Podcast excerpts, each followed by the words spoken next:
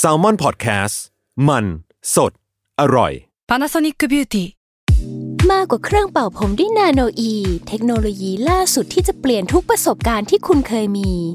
นาโนอีมอยส์เจอร์พลัสเพิ่มความชุ่มชื้นให้เส้นผมหลังใช้งานมากขึ้นถึง 18 เท่า พร้อมชะลอการเฟดของสีผมสำหรับคนชอบทำสีผม ดูแลความชุ่มชื้นทั้งเส้นผม หนังศีรษะและผิวคุณ Panasonic NA0J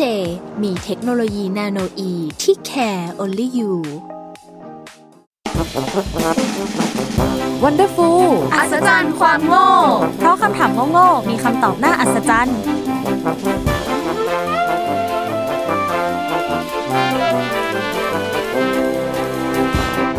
สวัสดีครับยินดีต้อนรับเข้าสู่รายการ Wonderful อัศจรรย์ความโง่เพราะคำถามโง่ๆมีคำตอบน่าอัศจรรย์รายการที่มาตั้งคำถามโง่ๆในหลากหลายแง่มุมตามความเอาแต่ใจของพวกผม 3 คนนะครับ ผมพลอย content creator intern Salmon Podcastผมไปสายสื่อสาร intern Salmon Podcast ครับเอ่อผมเฟิร์น editor intern Salmon Podcast ครับ วันนี้เราเปิดเปิดรายการแบบผิดแปลกกว่าเดิมนิดหน่อย จริง คือคุ้นๆมากเหมือนรายการอะไรสักอย่างหนึ่งที่คือตัวตัวเอ ลงท้ายด้วยตัวทีลงท้ายด้วยตัวทีรายการอะไรอะอาโทษ เออออืมซึ่งจริงๆคือเราตั้งใจเรียนแบบเขานั่นเอง เหมือนไหมไม่รู้แต่ว่าอินเนอร์เต็มร้อยมากอืมเราอยากสร้างความแปลกใหม่ในการเปิดรายการบ้าง จริงจ้าแล้ววันนี้เราก็มาในธีมที่หลาย ๆ คนก็อาจจะนึกถึงอยู่บ่อย ๆ ก็คือธีมประวัติศาสตร์นั่นเองเออโลกใบนี้คือมีเรื่องเกี่ยวกับประวัติศาสตร์มากมายหลากหลายเลย อืม เราจะขอให้พี่ไปเปิดเลยละกัน ได้ เพราะว่าจะบอกว่าของพี่ไปเนี่ยแกรแค่นได้ยินชื่อ แค่ได้ยินชื่อคำถาม ก็อึ้งแล้วอะ ก็แบบเออ เออว่ะอะเชิญพี่ไปเลยค่ะ โอ้พระเจ้าจอร์ดมันยอดมาก อะไรกันเนี่ย คืออะไรครับเนี่ยใครๆก็ต้องเคยได้ยินนะคำพูดนี้อะแน่นอนอืมเรารู้ไหมว่ามันมาจากอะไรกันพระพระเจ้าชื่อจอร์ดหรือเปล่าหมายถึงว่าแบบก็อด แบบเทพกรีกเอออะเทพเทพกรีกอะไรอย่างเงี้ยชื่อจอร์จอะไรอย่างงี้ไหมมีด้วยเหรอไม่รู้มั่วไงโอเค งั้นเราจะลองมาเล่าให้ทุกคนฟังนะว่าพระเจ้าจอร์ดมันยอดมากเนี่ย มันมาจากไหนหรือว่าเป็นชื่อบุคคลหรืออะไรกันแน่ ก็คือคำพูดเนี้ยเราอาจจะคุ้นๆหูหรือว่าเคยได้ยินกันมาบ้างในช่วงที่เราเด็กๆเนาะตั้งแต่เราโตมาก็จะจำได้แล้วว่ามันมีคำนี้อยู่ในสารระบบ แล้วก็สงสัยว่าพระเจ้าจอร์จเนี่ยเป็นใครกันแน่ และต้นกำเนิดของคำอุทานเนี่ยมันมาจากไหน เราก็เลยลองไปค้นๆหาดูเพื่อจะเอาคำตอบเนี่ยมาเล่าให้ทุกคนฟัง ที่มาของคำพูดติดปากเนี่ยเราก็เจอหลาย ๆ ข้อเท็จจริงที่น่าสนใจ เช่น ที่มาของคำอุทานนี้มาจากคำอุทานในภาษาอังกฤษ by George เป็นคำอุทานที่เริ่มใช้ในสนามรบโดยนักรบอังกฤษเมื่อหลายร้อยปีที่แล้ว โดยแรกเริ่มใช้คำว่า before George และเมื่อการเวลาผ่านไปก็เปลี่ยนเป็น for George จนถึง by George ตามลำดับจอร์จในที่เนี้ย นักภาษาศาสตร์คาดว่ามาจากเซนต์จอร์จซึ่งเป็นเซนต์ท่านหนึ่งในประวัติศาสตร์ของอังกฤษยุคโบราณ โดยตามตำนานนั้นท่านได้ปราบมังกรไปหลายตัว จึงเป็นบุคคลที่สำคัญแห่งยุคอือืมมเซนต์จอร์จนี่เอง ใช่ แต่ว่าที่จริงแล้วอะเราคิดว่าข้อเท็จจริงเนี่ยยังน่าจะไม่ใช่คำตอบเฮ้ยเอ้ยเขามีเขามีแบบพลิกหักมุมว่ะนี่เชื่อเราด้วยนะเนี่ยแล้วเราก็รู้สึกเริ่มใกล้ความจริงมากขึ้นนะเมื่อได้พบข้อความจารึกจากชาวเน็ตบนพันทิปที่บอกว่าพระเจ้าจอร์จเนี่ยเป็นพระสวามีของพระนางซาร่าจากราชวงศ์ TV Direct เฮ้ยเดี๋ยวเดี๋ยวเดี๋ยวเดี๋ยวเดี๋ยวอันนี้ไม่ใช่แล้วอันนี้ไม่ใช่แล้วพี่ไปคือมาขายขำแล้วอันนี้ โอ้พระเจ้าจอร์จมันยอดมากเนี่ยมีต้นกำเนิดมาจากทีวีไดเล็ก ซึ่งข้อเท็จจริงเนี่ยมันก็ได้พาเรามาเจอกับคำตอบที่เราคิดว่านี่แหละ คือที่มาของคำอุทานนี้จริง ๆ ที่ว่า โอ้ พระเจ้าจอร์จมันยอดมาก มีต้นกำเนิดมาจากทีวีไดเล็กที่มีพิธีกรชื่อว่าจอร์จและซาร่าโดยเป็นบทสนทนาภาคไทยที่ซาร่าพูดว่า โอ้ พระเจ้าที่เป็นคำอุทาน แล้วก็เรียกชื่อจอร์จที่เป็นชื่อพิธีกรชาย แล้วก็ต่อด้วยคำว่ามันยอดมากคือคำที่อวยสินค้านั้น แล้วทำไมมันถึงเป็นพระเจ้าจอร์จเพราะว่ามันเป็นวรรคผิดเว้ยอ๋อที่จริงแล้วมันควรจะเป็นแบบ โอ้ พระเจ้าจอร์จมันยอดมากอ๋อเอ้ยพี่พี่ไปลองทำเสียงแบบซาร่าให้ฟังได้ปะเป็นเป็นซาร่าให้หน่อยซาร่าอืมอืมขอเป็นเสียงจอร์จด้วยอ่าลองโอ้ดูลอพงระเจ้าจอร์จมันยอดมาก จอร์จไม่ได้พูดใช่เลยแต่ซาจอร์จร่าเหรอวะเออจอร์จต้องพูดว่าใช่ใช่ไหมซาร่าดิงั้นต้องมีจอร์จเอ้ยต้องมีซาร่าให้เราอะอะพลอยโอ้พระเจ้าจอร์จมันยอดมาก ใช่เลยซาร่าเราเล่นอะไรกันอยู่นะละครวิทยุอะ และเหตุผลเนี้ยที่ทำให้คำอุทานเนี้ยยิ่งได้รับความนิยมยิ่งขึ้น ก็เพราะว่า เราคิดว่ามาจากคุณโน้ตอุดมเนาะจากเดี่ยว ทุกคนน่าจะรู้จักกันอ่าใช่ ซึ่งคุณโน้ตเนี่ยหยิบเอาบทสนทนาของจอร์จและซาร่าจาก TV Direct มาขยี้ในเดี่ยว ถ้าเราจำไม่ผิดนี่น่าจะเป็นเดี่ยวหกเอออ๋อตูดเหมือนหเหมือนเหมือนเคยดูอยู่หรืะไรสักางใช่ใช่คุ้นถ้าผิดพลาดก็ขออภัยด้วยครับ แต่คิดว่าน่าจะใช่ และหลังจากนั้นก็มีภาพยนตร์เรื่องเพื่อนสนิทนะทุกคนก็น่าจะรู้จัก เพราะว่าก็ได้รับความนิยมมาก ก็จะมีมุกนี้อยู่ด้วย และเราคิดว่าเนี่ยน่าจะเป็นสาเหตุที่ทำให้เราได้รู้จักกับพระเจ้าจอร์จจนทำให้เราสงสัย และต้องมาไขปริศนาหาคำตอบกันในวันนี้อืมแต่มันก็มีอีกคำถามหนึ่งที่เรายังไม่ได้รับการไขปริศนานะสรุปแล้วพระเจ้าจอร์จเนี่ยคือมีจริงใครหรือว่าคือใครเขาเรียกว่าจอร์จมันก็แอบชื่อโหลอยู่ปะใช่ เราคิดว่ามันมีต้นกำเนิดที่ทำให้ชื่อเนี้เป็นชื่อที่ได้รับความนิยมในการตั้งชื่อคนต่างๆ ก็ต้องพาย้อนกลับไปในปีคศ 1714ณราชอาณาจักรบริเตนใหญ่และราชอาณาจักรไอร์แลนด์ ซึ่งมีพระเจ้าจอร์จที่หนึ่งทรงเป็นประมุข เป็นปฐมกษัตริย์แห่งราชวงศ์ฮันโนเวอร์ระหว่างปี คศ 1714 ถึง 1727 พระราชสมภพเมื่อวันที่ 28 พฤษภาคม คศ 1660 ที่ออสนาบรึค หรือประเทศเยอรมนีในปัจจุบัน และครองราชย์ระหว่างวันที่ 1 สิงหาคม คศ 1714 จนถึงวันที่ 11 มิถุนายน คศ 1727 เสด็จสวรรคตเมื่อวันที่ 11 มิถุนายน คศ 1727 ที่ออสนาบรึคเหมือนกัน พระบรมศพถูกฝังอยู่ที่สวนแฮร์เรนเฮาเซน และหลังจากนั้นก็มีการสืบราชสันติวงศ์มาเรื่อย จนถึงรัชสมัยของพระเจ้าจอร์จที่ 6 แต่ระหว่างนั้นก็ไม่ได้เป็นการไล่ลำดับการขึ้นครองราชย์ของกษัตริย์ที่มีพระนามว่าพระเจ้าจอร์จแบบรวดเดียวตั้งแต่พระเจ้าจอร์จที่ 1 ถึงพระเจ้าจอร์จที่ 6 นะอืมอืมก่อนหน้านั้นก็จะมีการสืบราชสันติวงศ์มาเรื่อยตั้งแต่พระเจ้าจอร์จที่สองพระเจ้าจอร์จที่สามพระเจ้าจอร์จที่สี่ พระเจ้าวิลเลียมที่สี่สมเด็จพระราชินีนาถวิกตอเรียแห่งสหราชอาณาจักร พระเจ้าเอ็ดเวิร์ดที่เจ็ดพระเจ้าจอร์จที่ห้าพระเจ้าเอ็ดเวิร์ดที่แปดไล่ลำดับตามมาเรื่อยจนถึงพระเจ้าจอร์จที่หกโอ้ใช่โหประวัติศาสตร์อย่างแน่นเยอะไหมไล่มานี่คือโอ้โหก็คือหลับไปตื่นหนึ่งได้เลยจริง ระยะเวลาระหว่างพระเจ้าจอร์จที่หนึ่งจนมาถึงพระเจ้าจอร์จที่หกเนี่ยก็ใช้เวลากว่า200กว่าปี และพระราชธิดาองค์แรกของพระเจ้าจอร์จที่ 6 อะ ก็คือสมเด็จพระราชินีนาถเอลิซาเบธที่สองหรือประมุของค์ปัจจุบันแห่งสหราชอาณาจักรสารภาพว่ากำลังจะถามว่าแบบเออพระราชธิดาชื่อซาร่าหรือเปล่า ไม่ใช่ละอันนั้นไม่ใช่นี่คือตรงอันนั้นหรอกราชวงศ์ TV Direct นะคะอ่าคนคนละราชวงศ์กัน ใช่เนี่ยก็คือที่มาของคำอุทาน โอ้พระเจ้าจอร์จมันยอดมาก แล้วก็ด้วยความสงสัยที่ว่าพระเจ้าจอร์จเนี่ยมีจริงไหมหรือว่าเป็นใคร เราก็เลยได้ความจริงมาประมาณนี้อืม ใช่แต่มันก็มีอีกอันหนึ่งที่สงสัยอยู่ก็คือ มันมีพระเจ้าเหาอีกอันหนึ่งเออใช่ใช่ใช่ที่สงสัยโอ้ยแบบเขาจะชอบมีคำพูดแบบว่า โอ้โห นานมากตั้งแต่สมัยพระเจ้าเห่าแหละ ถูกไหมใช่อืมอืมอืมแต่อันนี้เราก็ยังไม่ไม่เจอข้อมูลที่ยังหามาคุยกันวันนี้ ถ้าผู้ฟังคนไหนรู้ก็ลองมาคอมเมนต์บอกกันได้เนาะใช่ใช่เพราะว่าพวกเราก็อยากรู้เหมือนกัน พวกเราก็อยากรู้เหมือนกันอะใครต่ออ่าต่อไป ก็เป็นตาพลอยเนาะก็คือพี่ไปก็พูดถึงบุคคลในประวัติศาสตร์ใช่ไหมอืมพลอยก็จะพูดถึงบุคคลในประวัติศาสตร์เหมือนกัน ซึ่งบุคคลในประวัติศาสตร์นี้ บอกได้เลยว่าทุกคนต้องพบเจอได้บ่อยๆ แน่นอน โดยเฉพาะคนที่เป็นคนที่ชอบเล่นไพ่นั่นเอง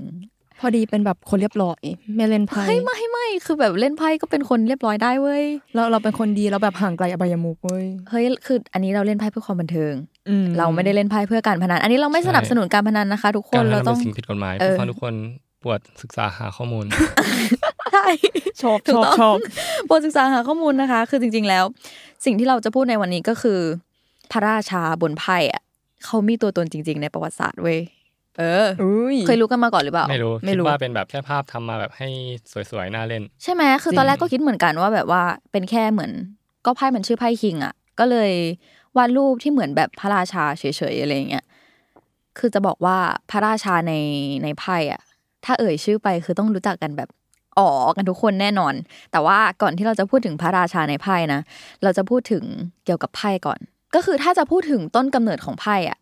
คือเราจะต้องย้อนกลับไปแบบไกลมากแบบไกลมากอะเพราะว่าเท่าที่หาข้อมูลมา คือต้นกำเนิดของไพ่จริง ๆ มันมาตั้งแต่ศตวรรษที่เก้าอะคือมเออ ไกลแบบนานมาก นานมากไกลแล้วจริงคือใช่ แล้วบางที่บอกว่าต้นกำเนิดของไพ่เกิดที่ประเทศจีน บางที่บอกว่าเกิดที่ประเทศอินเดียเกิดที่เปอร์เซียอะไรอย่างเงี้ยแต่คืออมไม่มีข้อมูลที่แน่ชัด แต่เอาเป็นว่ามันมาจากประเทศแถบตะวันออกนี่เอง แล้วก็กว่าจะมาเป็นไพ่ในแบบปัจจุบันที่เราใช้กันเนี่ยก็คือเป็นไพ่ตามแบบตะวันตก ซึ่งตะวันตกอะก็ได้รับอิทธิพลจากของตะวันออกมาอีกที อันนี้อิงจากเว็บ Playing Card Dex นะคะ เขาคาดว่าการเข้ามาของไพ่ในตะวันตกเนี่ยน่าจะมาจากการเข้ามาของพ่อค้า แล้วก็ไพ่ก็ถูกวิวัฒนาการมาเรื่อยๆ ผ่านไปหลายมือมากทั้งอิตาลีสเปนเยอรมนีแต่ว่าจุดเปลี่ยนที่เรียกว่าเป็นจุดเปลี่ยนจริงๆอะคืออยู่ที่ประเทศฝรั่งเศส คือต้องบอกก่อนเลยว่าเกมไพ่ยุคนั้นอะค่อนข้างที่จะไม่มีระบบที่เป็นสากลค่อนข้างที่จะมีเอกลักษณ์ของประเทศตัวเองอะไรอย่างนี้ แล้วก็แต่ละประเทศเนี่ยเขาจะสร้าง ลักษณะของไพ่หรือวิธีการเล่นไพ่จำนวนไพ่อะไรต่างๆอะขึ้นมาเอง เช่น บางที่ก็ไม่มีไพ่ควีนเอ้าบางที่ก็ไม่มีไพ่เบอร์สิบเบอร์เก้าอะไรอย่างเงี้ยเอ้าเออใช่ไหมเพราะไม่มีมันจะเป็นไพ่ได้ยังไงเออมันจะเล่นยังไงวะเออบางที่ก็มีไพ่แบบไพ่เจ้าชายอย่างเงี้ยอืมเอออันนี้ไม่เคยเห็นอะแถมดอกของไพ่อะมันก็จะต่างกันด้วย อย่างในเยอรมนีในยุคก่อนอะ ก็จะใช้เป็นแบบลูกโอ๊กใบไม้หัวใจระฆังอะไรเงี้ยไม่เหมือนในปัจจุบัน คือจุดเปลี่ยนที่มันอยู่ที่ฝรั่งเศสอะเพราะว่าในแบบที่ฝรั่งเศสพัฒนาในยุคนั้นน่ะ เป็นแบบที่ใช้กันมาจนถึงปัจจุบัน แล้วก็เป็นแบบที่เรียกว่าทันสมัยมากๆ คือมันเป็นครั้งแรกเลยที่มีการแบ่งสีของไพ่เป็นสีแดงกับดำก็คือโพแดงกับข้าวหลามตัดเป็นสีแดง แล้วก็โพธิ์ดำกับดอกจิกเป็นสีดำซึ่งมันทำให้การเล่นไพ่อะง่ายขึ้นมากๆ จากเดิมที่ต้องมาคอยสังเกตสีของไพ่คือเหมือนแบบไพ่มันมีหลายสีใช่ไหมเวลาลงรูปวาดรูปหรืออะไรอย่างเงี้ยมันก็จะมีแบบสีต่างๆทำให้ดูยากว่า เอยอันนี้ไพ่ดอกอะไร หรือว่านี้ไพ่เลขอะไรอะไรเงี้ย เพราะฉะนั้นการที่ฝรั่งเศสอะแบ่งสีของไพ่เป็นสีแดงกับสีดำอะมันทำให้การเล่นไพ่มันง่ายขึ้นแบบมากเลย แล้วก็ฝรั่งเศสก็คิดค้น ไม่แน่ใจว่าคิดค้นไหมแต่เหมือนกับว่ามีการเอาดอกที่ใช้ในปัจจุบันเช่น ดอกจิก โพธิ์ดำโพธิ์แดงข้าวหลามตัดอะ มาใช้ในยุคนั้นด้วย ซึ่งก็ใช้มาจนถึงทุกวันนี้นั่นเอง และที่สำคัญก็คือฝรั่งเศสอะเอาคิงที่เป็นคิงจริง ๆ ไปใส่ในไพ่อืมเป็นครั้งแรกด้วย ซึ่งคิงที่เห็นในไพ่ทั้งสี่ใบ จากทั้งโพธิ์ดำโพธิ์แดง ดอกจิกข้าวหลามตัดเนี่ยคือเป็นคิงคนละคนกันนะ ไม่ใช่คนเดียวกัน แต่ว่าบอกได้เลยว่าคิงทุกคนเนี่ยเป็นผู้ยิ่งใหญ่ แล้วก็ผู้มีชื่อเสียงกันมาก ๆ สาเหตุที่เขาเอาพระราชาตัวเป็นๆมาใส่ในไพ่อะเพราะว่าในยุคนั้นนิยมการเล่นไพ่ที่เรียกว่าไพ่ราชสำนักก็คือ จะเอาตัวบุคคลในราชสำนักอะมาใส่ในไพ่ เช่น พวกคิง พวกควีนอะไรเงี้ย แล้วก็ใส่เรื่องราวให้ไพ่ดูแบบดูมีอะไรมากกว่าเป็นแค่เกมการ์ดอันหนึ่งทีนี้ช่วงปลายศตวรรษที่ 15 พวกผู้ผลิตฝรั่งเศสเขาก็เลยเริ่มนำบุคคลชื่อดังจากในวรรณกรรม หรือว่าแบบ ในพระคัมภีร์ แล้วก็ในประวัติศาสตร์อะไรเงี้ยมาใส่ในไพ่ ซึ่งจริงๆมันมีหลากหลายเวอร์ชันมาก แต่ว่าเวอร์ชันที่นิยมแล้วก็เป็นที่ยอมรับมากที่สุดก็คือเวอร์ชันที่ใช้ในปัจจุบันอะเราจะมาพูดถึงเรื่องคิงในแต่ละไพ่กันเลยนะคะ ก็คือคิงโพธิ์ดำเนี่ยก็คือคิงเดวิดรู้จักคิงเดวิดกันไหมอ่าอิสราเอลปะเอ้ยใช่ เอ้ยเก่งว่ะ คือใช่คิงเดวิดก็คือเป็นกษัตริย์องค์ที่สองของอิสราเอลเขาปกครองอยู่ในยุคประมาณ1,000ปีก่อนคริสตกาลก็คือไกลมาก เขามีชื่อเสียงด้านแบบคุณธรรม ด้านการทหาร แล้วก็โด่งดังด้านดนตรีแล้วก็กวีด้วย ซึ่งคิงเดวิดอะเรียกได้ว่าเป็นบุคคลสำคัญที่มีอยู่ในประวัติศาสตร์ของหลายศาสนามาก อย่างศาสนายูดาห์ก็คือเป็นผู้รวบรวมวงวานของอิสราเอล เป็นแบบมหาราชผู้ยิ่งใหญ่อะไรอย่างนี้ ศาสนาคริสต์ก็บอกไว้ว่าเป็นเหมือนแบบ พระเยซูอะสืบเชื้อสายมาจากใช่คิงเดวิดใช่ใช่เออ แล้วก็ศาสนาอิสลามในคัมภีร์อัลกุรอานก็บอกว่าเป็นเหมือนผู้ทรงสารของพระอัลเลาะห์ต่อไปคิงดอกจิกคืออเล็กซานเดอร์มหาราชแห่งมาซิโดเนีย โอ้ยเอ้ยโอดอ๋อเลยใช่ปะเออคือคนนี้เขาโด่งดังเว้ยเขาเป็นพระราชาที่เป็นนักรบกรีกช่วง 300 ปีก่อนคริสตกาลก็คือเขาทรงอิทธิพลมากแบบยึดครองได้ทั้งแถบเอเชีย ตุรกีไปจนถึง เอเชียกลางอียิปต์ตะวันตกเฉียงเหนือของชมพูทวีป หรือแบบประเทศอินเดียในปัจจุบันก็คือยึดยึดมาแล้วอะไรอย่างนี้ แล้วก็คิงโพแดงคือคิงชาร์เลอมาญของฝรั่งเศส คือเขาเป็นหนึ่งในจักรพรรดิที่ยิ่งใหญ่ที่สุดของยุโรปกลาง เขาแบบว่ารวบรวมดินแดน ส่วนใหญ่ในยุโรปตะวันตกเข้าด้วยกันได้สำเร็จแล้วก็ได้รับการยกย่องจากพระสันตะปาปาว่า เป็นจักรพรรดิแห่งชาวโรมัน แล้วก็คิงคนสุดท้ายก็คือคิงข้าวหลามตัดเป็นจูเลียสซีซ่าร์ จูเลียสซีซ่าร์เนี่ยคือหลายคนน่าจะรู้จักกันดีในฐานะของแบบนักรบผู้ยิ่งใหญ่แห่งโรมัน คือด้วยความที่ลักษณะนิสัยเขาอะเป็นคนที่กระหายในสงคราม แล้วก็ค่อนข้างหลงในอำนาจทำให้อาณาจักรเขาอะมันแบบกว้างขวางแล้วก็ยิ่งใหญ่มาก แต่ก็มันก็สร้างศัตรูให้เขาจำนวนมากด้วยเหมือนกัน อีกอย่างหนึ่งคือจูเลียสซีซ่าร์เนี่ยเขาเป็นผู้ประดิษฐ์ปฏิทินจูเลียนก็คือเหมือนพอปฏิทินจูเลียนอะมันถูกพัฒนามาใช่ปะมันก็คือแบบกลายเป็นปฏิทินแบบปัจจุบันอะ เออออืมแล้วก็เขาเป็นผู้กรุยทางสู่ความรุ่งเรืองของจักรวรรดิโรมันด้วยอืมเรียกว่ายิ่งใหญ่มาก คือ เห็นได้ว่าแบบคิงแต่ละคนที่เขาเลือกมาเป็นสีคิงอะเป็นสีคิงว่ะที่โฟเบิ้มคิงไม่วางสปาร์ต้าลง เออ คือคิงแต่ละคนคือแบบเขาทรงอิทธิพลมาก มีอาณาจักรที่กว้างใหญ่มาก แล้วก็แบบแต่ละคนก็คือเป็นตำนานอะพูดไปก็ใคร ๆก็รู้จักใช่ไหมแล้วคือ นอกจากคิง ก็ยังมีแบบไพ่ควีนแล้วก็ไพ่แจ็คที่มี ref เป็นบุคคลสำคัญเหมือนกัน แต่ว่าอันนี้อาจจะเป็นแบบมาจากวรรณกรรมด้วย มาจากในประวัติศาสตร์ด้วย อย่างควีนโพธิ์ดำคือเทพีแอธีนาเทพเจ้าแห่งปัญญาความกล้า ควีนโพธิ์แดงคือราชินีคลีโอพัตราของอียิปต์ ควีนดอกจิกคือราชินีแห่งชีบา ซึ่งโด่งดังในแถบเอ่อเอธิโอเปียอืมอืมควีนข้าวหลามตัดคือราชินีเอสเธอร์แห่งเปอร์เซีย เป็นชาวยิว แล้วก็เหมือนคนนี้ได้เป็นราชินีเพราะแบบความงดงามอะไรอย่างนี้ แจ็คโพธิ์ดำคือโอเกียเป็นอัศวินของชาร์เลอมาญ แจ็คโพธิ์แดงคือลาไฮน่าจะอ่านแบบนี้ เพราะว่า search Google มาแล้วเขาบอกว่าอ่านแบบนี้ เออ คือลาไฮนายพลของสงครามร้อยปีนายพลที่มีบทบาทสำคัญมาก แล้วก็แจ็คดอกจิกก็คือแลนสล็อตอุ้ยอัศวินโต๊ะกลมนั่นเองอัศวินโต๊ะกลมของเออกษัตริย์อาเธอร์ แล้วก็แจ็คข้าวหลามตัดคือเจ้าชายเฮกเตอร์แห่งกรุงทรอย จริง ๆ คือเรื่องราวส่วนใหญ่ของไพ่อะมันจะเน้นไปที่ ไพ่คิงมากกว่า เขาก็เลยจะนำ story แล้วก็เรื่องราวของคิงจริง ๆอะมาใส่ แต่ก็อย่างที่บอกไปว่าแจ็คกับควีนอะก็อาจจะมีแบบอิงจากวรรณกรรมบ้างอะไรบ้างอะไรอย่างนี้ แต่พอยของการที่มีการเอาตัวละครหรือแบบหาเรฟอะไรให้กับแบบกับไพ่กับตัวละครในไพ่อะไรอย่างเงี้ยไม่ใช่เพราะว่าแบบเอ้ยเพราะคิงคนนี้มันสำคัญมากจนต้องเอามาใส่ในไพ่หรือว่าแบบ ต้องเป็นคิงคนนี้เท่านั้นที่จะอยู่ในไพ่ดอกจิกโพธิ์ดำได้หรืออะไรอย่างเงี้ยแต่จริง ๆ คือ อย่างที่บอกไปตอนแรกว่าแบบพอเขามีการฮิตการเล่นไพ่ราชสำนักขึ้นมาใช่ไหมการผลิตไพ่อะมันก็เริ่มกว้างขวางขึ้น ทีนี้ในมุมผู้ผลิตเนี่ยจะทำให้ไพ่ขายดิบขายดีก็ต้องสร้าง story ให้มัน เออ อารมณ์แบบร้านอาหารแพงๆอะวัวตัวนี้นะครับ เลี้ยงด้วยหญ้าอ่อนนะครับ แล้วก็เราเปิดเพลงให้ฟังทุกเช้านะคะแล้วเราก็เล่านิทานให้มันฟังก่อนนอนนะคะเราก็เลยได้วัวตัวนี้มาขายราคา 2 5 0 0 0อะไรแบบเนี้ย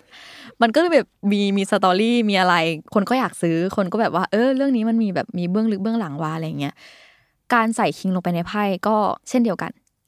คือเหมือนการสร้างเป็นการสร้าง value ให้กับไพ่แล้วก็เหมือนดึงดูดผู้คนมากกว่า ถ้าเกิดสมมติว่าแบบเราวาดคิงที่ไหนก็ไม่รู้ขึ้นมา หรือแบบวาดแค่ตัวพระราชาใส่มงกุฎอะไรอย่างเงี้ยคนก็จะรู้สึกแบบ เออก็ก็แค่ไพ่ดาดดื่นอะไรอย่างเงี้ยเออแต่สาเหตุที่แบบเอาคิงจริง ๆ มาใส่ก็คือเนี่ยแหละการสร้าง character ให้กับไพ่การสร้าง story นี่เอง ซึ่งเรามี fun fact เล็ก ๆ มาฝากด้วยเป็นเรื่องของคิงโพแดง หรือว่าแบบคิงหัวใจอะ คือถ้าเปิดรูปดูก็จะเห็นว่าคิงคนเนี้ยเขาถือมีดแบบว่าเหมือนเสียบผ่านผ่านหลังหัวอะอืมเออเขาก็เลยได้ฉายาว่าเป็นซุยไซคิงอืมเพราะว่าเหมือนแบบเขาฆ่าตัวตายอะอะไรประมาณนั้น แต่ว่าเราไปดูข้อมูลมาจากเว็บ The International Playing Card Society เขาบอกว่าที่จริงแล้วอะคิงโพแดงอะถือขวานเว้ย เอ้า เออ แล้วแบบถือขวานผ่านหัวอย่างเงี้ย ทีนี้หมึกพิมพ์ช่วงนั้นมันไม่ค่อยดี ไอหัวขวานอะมันก็เลยหายไปตามการเวลาเว้ย คือในในเว็บอะมันแนบภาพไว้เป็นไพ่ในปีหนึ่งห้าหกเจ็ดไพ่ในศตวรรษที่สิบห้ามันแบบมีรูปขวานอยู่ คือเป็นคิงโพแดงที่ถือขวานอยู่ แต่พอในปีหนึ่งแปดหนึ่งห้ามันเหลือแต่ด้ามและ เออ แล้วคือแบบแค่แบบด้ามผ่านหัวไปแค่นั้น แล้วก็ต่อมาในปีหนึ่งเก้าเก้าห้าก็คือเหมือนเป็นดาบที่ใช้ในปัจจุบัน อืมอืมประมาณนี้นะคะนี่เราว่ะเรามีสงสัยอีกอย่างหนึ่งคือ ไอ้ไพ่นกกระจอกอะมันจะมีแบบจุดต้นกำเนิดมาเหมือนกันไหมหรือว่า เออ น่าสนใจน่าสนใจอะไรนะอันนี้ไม่รู้เลยจริงเออก็ถ้าผู้ฟังคนไหนรู้ๆเออีกอเก่ง เราเรามามาเวนี้อีกแล้วเออะอเรามาเวนี้อีกแล้วอะเฮ้ยแต่ไพ่มันดีมากเลยนะคือตอนแรกอะสารภาพว่าแบบคิดว่าทุกคนคือหน้าเหมือนกันหมด ใช่คิดหมือเป็นคนเดียวกัน คิดเหมือนกัน แล้วก็ไม่รู้ด้วยว่าแบบเขาทำคนละท่าก็จริง เอาจริงๆมันมีดีเทลมากกว่านั้นอีกอย่างแบบไพ่โพธิ์แดงมีอีกเรื่องหนึ่งคือ เขาบอกว่าถ้าเกิดเป็นไพ่ในสำหรับสากลอะคิงโพธิ์แดงจะเป็นไพ่เดียวที่จะเห็นมือของพระราชาทั้งสองข้าง ก็คือ รวมแล้วบนล่างก็คือเป็นสี่ข้างอะแต่ของคนอื่นเหมือนแบบซ่อนมือเอาไว้ในข้างหลังหรืออะไรแบบเนี้ยแต่จะเห็นแค่ข้างเดียวอะไรอย่างงี้คือมันจะมีแบบเกตเล็กเกตน้อยที่คนเขาถามกันอะในในอืมใน reddit ในอะไรแบบเนี้ยเอออมน่าสนใจมากเรื่องน่าไพ่สนใจน่าสนใจ อ่าเราเราไปวนรอบฝั่งตอนตกมาละอ่ากลับมาเมืองไทยบ้านเราบ้างเนี่ยเนี่ยคุณเคยเคยฟังเพลงนี้กันปะพศสองพันห้าร้อยสี่ผู้ใหญ่ลีตีกลองประชุม ชาวบ้านก็มาชุมนุมมาประชุมที่บ้านผู้ใหญ่ลีเอ้ยพี่ไปขอโทษไม่นะครับห้ามไม่ห้ามไม่ใช่รายการเพลงอ๋อเฮ้ยโอเคโอเคเออนั่นแหละเราขายของอีกแล้วคุณเราย้อคุ้นกับลัไปเพลงนี้ไหมคุ้นแหละเพราะมันร้องได้มันร้องได้ใช่กูร้องได้ เออเราเราเคยสงสัยไหมผู้ใหญ่ลีตีกลองเรียกเรียกชาวบ้านมาชุมนุมไปเพื่ออะไร เพื่ออะไรวะนั่นดิผู้ใหญ่ลีเป็นใครก่อนอย่างงี้ลีอะไรลีมินโฮหรือเปล่าเกาหลีคนเกาหลีเลย อุ้ยเราอย่ามาเวนี้ดิ เข้าเรื่องยากคำเรื่องยากขอโทษเว้ยอะมามามามางี้ก่อน เราเรามาทำความรู้จักกับเพลงผู้ใหญ่เรียนก่อนอืมเพลงผู้ใหญ่ลีตีกลองประชุมเนี่ยเป็นเพลงที่แต่งโดยคุณพิพัฒน์บริบูรณ์ หรือว่านามแฝงก็คือคุณอิงเสียงอีสานเป็นครูเพลงลูกทุ่ง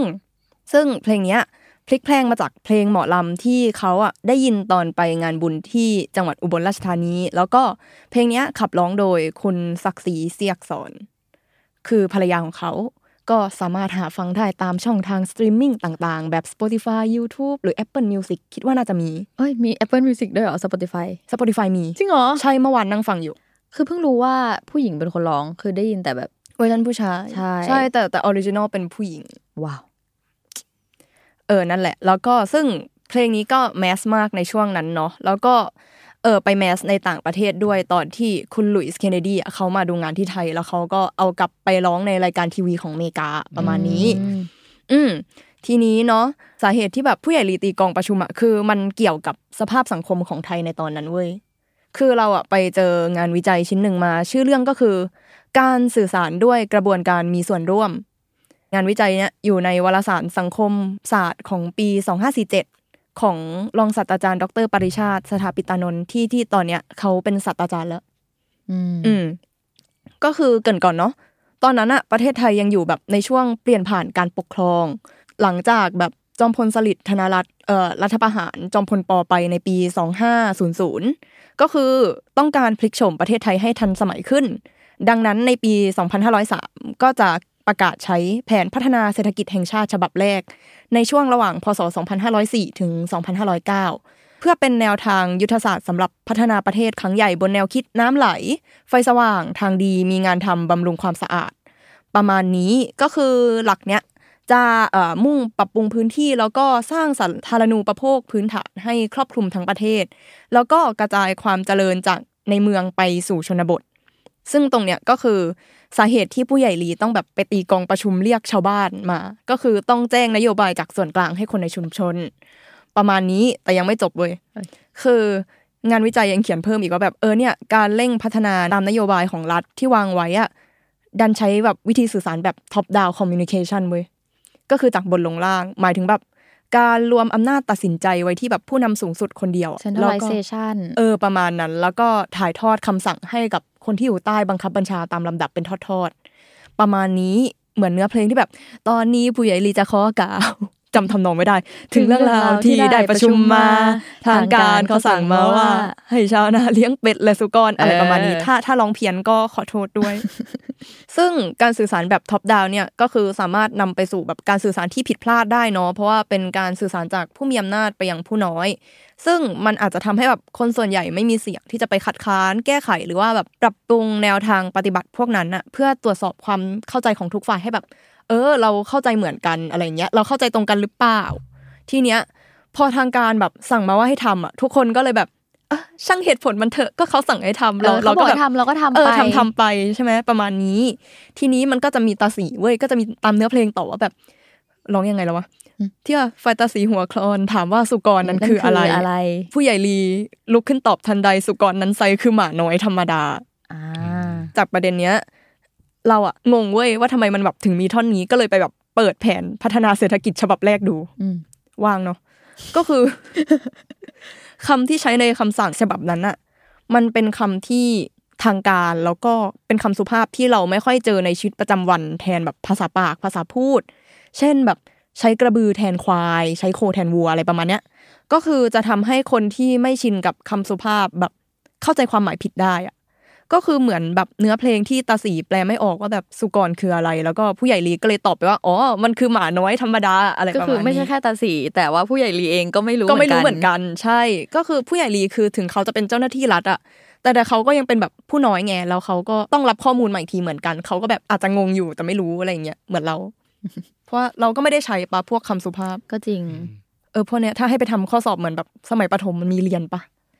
มีเว้ยใช่มันมีเรียนวิชาคำสุภาพแล้วจำอะไรไม่ได้เลย ใช่ถูกต้องก็จำอะไรไม่ได้เลยเหมือนกัน จริง แต่ว่าอย่างน้อยรู้ว่าสุกรคือ หมูคือหมาน้อยธรรมดา ไม่ใช่ ไม่ได้เอ้ยแต่ว่าตอนฟังเพลงนี้ครั้งแรกอะเอาจริง ๆ คือ น่าจะเด็กมากอะจริงตอนฟังครั้งแรกเรายังไม่เกิดด้วย เรายังไม่เกิดด้วยเอก็อแต่มันว่าปี 2504อะอะก็จริงก็จริงเกิดแล้วเหรอยังไม่ยังไม่เกิดจ้ะก็คือแต่ว่าตอนกูฟังครั้งแรกอะคือยังเด็ก ๆอยู่ไง เออ มันก็เลยแบบ ความรู้สึกแบบเอ้ยผู้ใหญ่ลีโง่จังอะไรแบบเนี้ยแต่ว่าไม่ได้คิดเลยว่าแบบมันจะมีเบื้องลึกเบื้องหลังที่ดีแผนพัฒนาเศรษฐกิจอะไรอย่างเงี้ย เออ คือตอนแรกก็ไม่คิดเหมือนกัน ก็แค่แบบ เอ้ย มันอาจจะมีแบบ คือคือมันเหมือนจะบอกในเนื้อเพลงแล้วใช่ไหมว่าเรียกชาวบ้านมาประชุม เพราะแบบเออเนี่ยบอกให้เลี้ยงเป็ดกับสุกรอะอืมตอนแรกก็นึกว่าแบบเพื่อแค่นั้นเลยเว้ย คือตีกลองมาบอกว่าแบบเลี้ยงเป็ดเลี้ยงสุกรนะจ๊ะนะจ๊ะเออมแต่อยากรู้ว่าเขาให้เลี้ยงเป็ดกับหมูไปทำไมอะ คือตอนนั้นน่ะเหมือนมัน